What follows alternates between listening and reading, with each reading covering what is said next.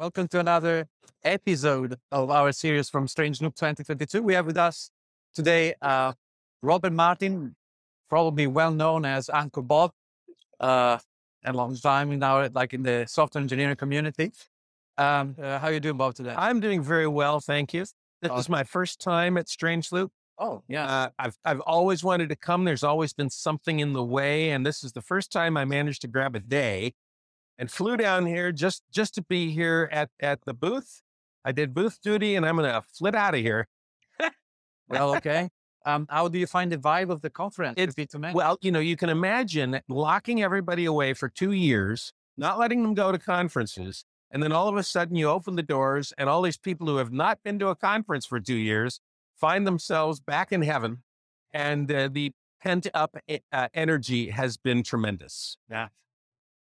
Good. So, um, it's not been a secret that you've been uh, promoting Clojure Yes, for a long time now. and there are three co- three companies or so far that are Clojure companies yeah. that I've just randomly run into. And yeah, that's a great thing because we also like doing Clojure consultancies. We're doing Clojure left Yeah. right. So that's very good to know. Um, I just wanted to maybe understand why there isn't yet a clean coders book with Clojure examples. should we should we assume that Clojure is a clean language already? uh, let's see. You can make a mess in Clojure pretty easily, just like you can in any language. There, there is no clean Clojure book uh, at the moment, although I am in the midst of writing a book that might qualify, No, that's good news. a functional programming book that uses Clojure for its examples. That's good news. Um, is it already known when this book is going to be available? Well, you know, uh, I figure uh, you ask a programmer when it's going to be done, and but I, I I would like it to be done and published sometime next year. Okay. So the book is about functional programming, Yes, and Clojure is a functional program. Clojure is Ah. the language of of explanation. Um, do you think that functional programming in general requires the same level of discipline that you have been advocating with uh, craftsmanship uh, as other languages or as other paradigms? Or is there a, a relationship or a difference? Uh, Clojure, Java, or other languages in terms of discipline that you have to apply? I don't think so. Um, there are different there are different flavors of discipline in every language, but software in general is a disciplined approach. And if you don't apply discipline to the approach overall, you're going to make a mess somewhere. Doesn't matter if it's OO, doesn't matter if it's functional, doesn't matter if it's structured. You can make a mess if you don't have disciplines. You don't apply those disciplines. The disciplines in a language like Clojure, functional programming kinds of disciplines are a little different. My preference is to not pick a particular paradigm. You know, functional, uh, everything is going to be functional now. And object oriented is just so out of date. I don't, I don't buy that argument, right? For me, all the paradigms merge together. Everything I do is partially structured, partially object oriented, partially functional. I like to mix them. And I find that there is no mutual exclusion. They work well together as long as you apply the disciplines at the same time. Can you do um, object-oriented programming with something like Clojure or, or in a functional program? Yes, you, you can easily do object oriented programming in Clojure because Clojure gives you at least two different modes of dynamic polymorphism. Yeah. Two different ways to gather uh, functions and data together into what we would traditionally call objects.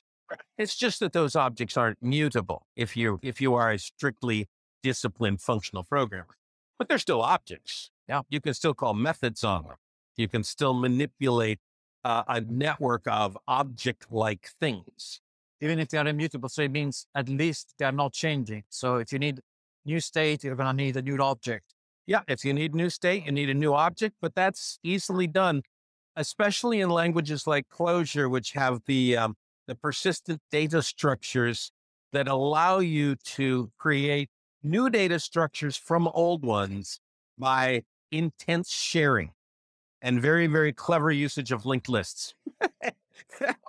Would you suggest somebody starting in programming uh, these days to use Clojure? Or what would you suggest? What would be the preferred way to be introduced to programming if you've never done that? This is a problem that people have been trying to solve for many decades. How, how do you introduce programming to young people?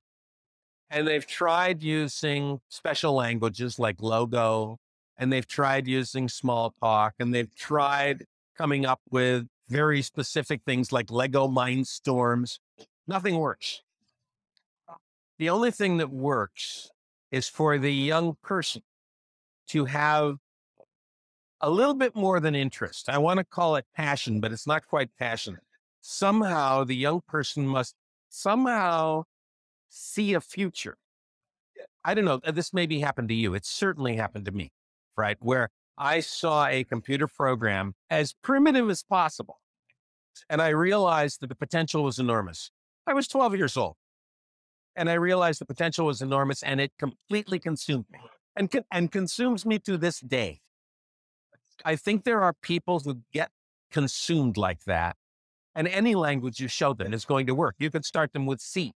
You could start them with COBOL. It doesn't matter. They will catch the bugs. Then there are other people who uh, doesn't matter what language you show them, they're just not going to be interested at all. Eh, okay. So I don't, although I would not object to teaching Clojure as a first language, eh I don't think it's the key. Okay. Okay at least when I've, I've been doing this with my son, mm-hmm. uh, I hope that as, at least it's going to give you an idea that beyond what he's going to learn at school, there are other things that normally are not taught at school. So at least in that sense, it offers like, you know, a comparison between things. My son, Micah, you know yeah. Micah, yeah. right? I taught him how to program when he was young. He, he couldn't care less. You know, no, I'm not interested, Dad. No, I don't want to know that. And then in high school, he got a, a programmable calculator and he didn't tell me about it. And then he wrote a blackjack program and he showed it to his friends and his friends wanted a copy of it. And all of a sudden he was a, a successful purveyor of software and he caught the bug that way without my help. Oh, yeah. I hope that happens also to me, to my family. I mean, that would be good. Um, so doing consultancies with our clients, we often go and we help them with the projects and ideas. And we often hear that they are doing agile. What, how do we need to interpret this? the word agile has grown to have any meaning anyone wants to give it. Uh, so if someone says they're doing agile, you have to dig very deep into what they mean by that. And you can start by asking simple questions like, well, do you mean Scrum? Although the word Scrum has also grown to have just about any meaning. But you can drill down a little more and you say, well, okay, what is your sprint size? What's your iteration size? Is it, is it, uh, two weeks? Is it one week? The smaller, the better. The smaller the, iteration, the more they're doing agile. Then you can start asking things like, well, what is the velocity of your team? And if they can't answer that question, they're not doing agile. You can ask, are you, do you have a graph on the wall with the, with the velocity of your team over time? And if they say no, well, then they're not really doing agile very well, although maybe they're doing it a little bit. Then you get into the guts of it. You say, okay, what are the engineering practices here? Are you doing test driven development? Oh, no, we don't do that. Not agile. Uh, are you doing pair programming? Mm, no, we don't like to do pair programs. Probably not very agile. That's how I would dig into that problem. I wrote a book not too long ago called Clean Agile, where I make this point over again, you know, 20 years after the manifesto. And I said, okay, look, I think we all need a reset again. The word has become meaningless. Let's give the word a meaning again. And I described, essentially, I described the the uh, tenets of extreme program. Yeah. So it looks like, at least from your point of view, going back to the original extreme programming principles would be the best. Yes, I think I think extreme programming is the best defined agile methods and the most successful of them all. The, the the Scrum shops that were really successful, that are really successful, incorporate an awful lot of the extreme programming principles. Right? Test driven development, pair programming, mob programming, simple design, good planning game, decent velocity. You know, I think those things are very important. Um, so you've been involved in software for how long? Oh God. Um, I wrote my first code when I was 12. I am now 69. So what is that? 57 years? Let's say 57 years.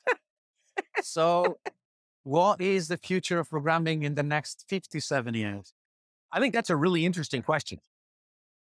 I grew up and most of my 57 years were at a time when the hardware was going through exponential growth. Yeah.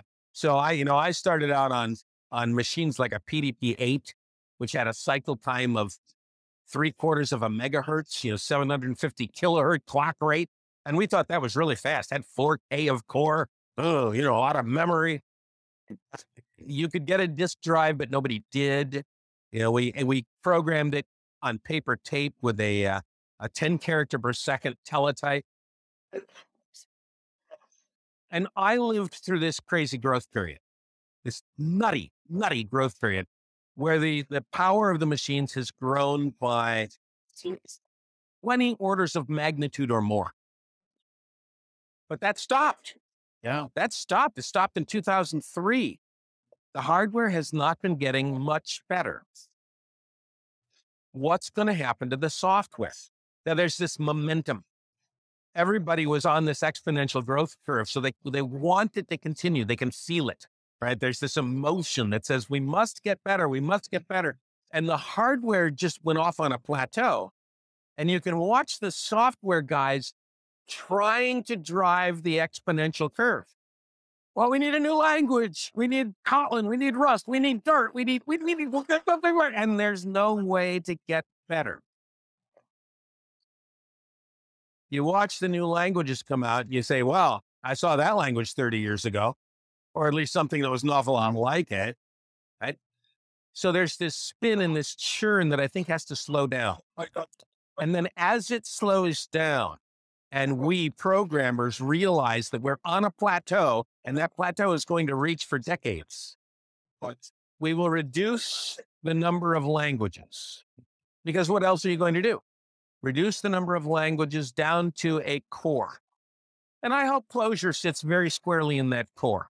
Hopefully so. Yeah. Lisp has been in that core for many, many years, right? 60 plus. So we hope it's still there. Right? Yes. Yeah. We're not talking about new technologies here anymore. Um, yes, there anything like any new projects, new things you've been doing lately that people don't know maybe about that you want to mention? I have been working on a tool. I'm writing it in Clojure, uh, and it's called More Speech. And it is a client, a social networking client for a protocol named Nostr, N O S T R, Oh, which is a censorship free protocol, peer to peer, no central servers, no central anything, uh, just a way for people to communicate without the burden of having Facebook decide that their posts aren't proper or or the need to fact check them or anything like that. So Yeah. that's what I've been been working on. and are you doing this for fun or is it Oh yeah, pure fun. Okay. Yeah, there's no no uh, monetary motive involved. I'm just using Clojure to hack away at something fun and see if other people want to use it. It's on like it's on public somewhere. Yeah, it's on GitHub. Okay. GitHub. GitHub slash Uncle Bob slash More Speech. Pretty Okay. easy to find. Okay. Well, we'll mention that in the show notes as well. Um, yeah. Well, it was a pleasure speaking with you. If There's nothing Good else to talk to you too.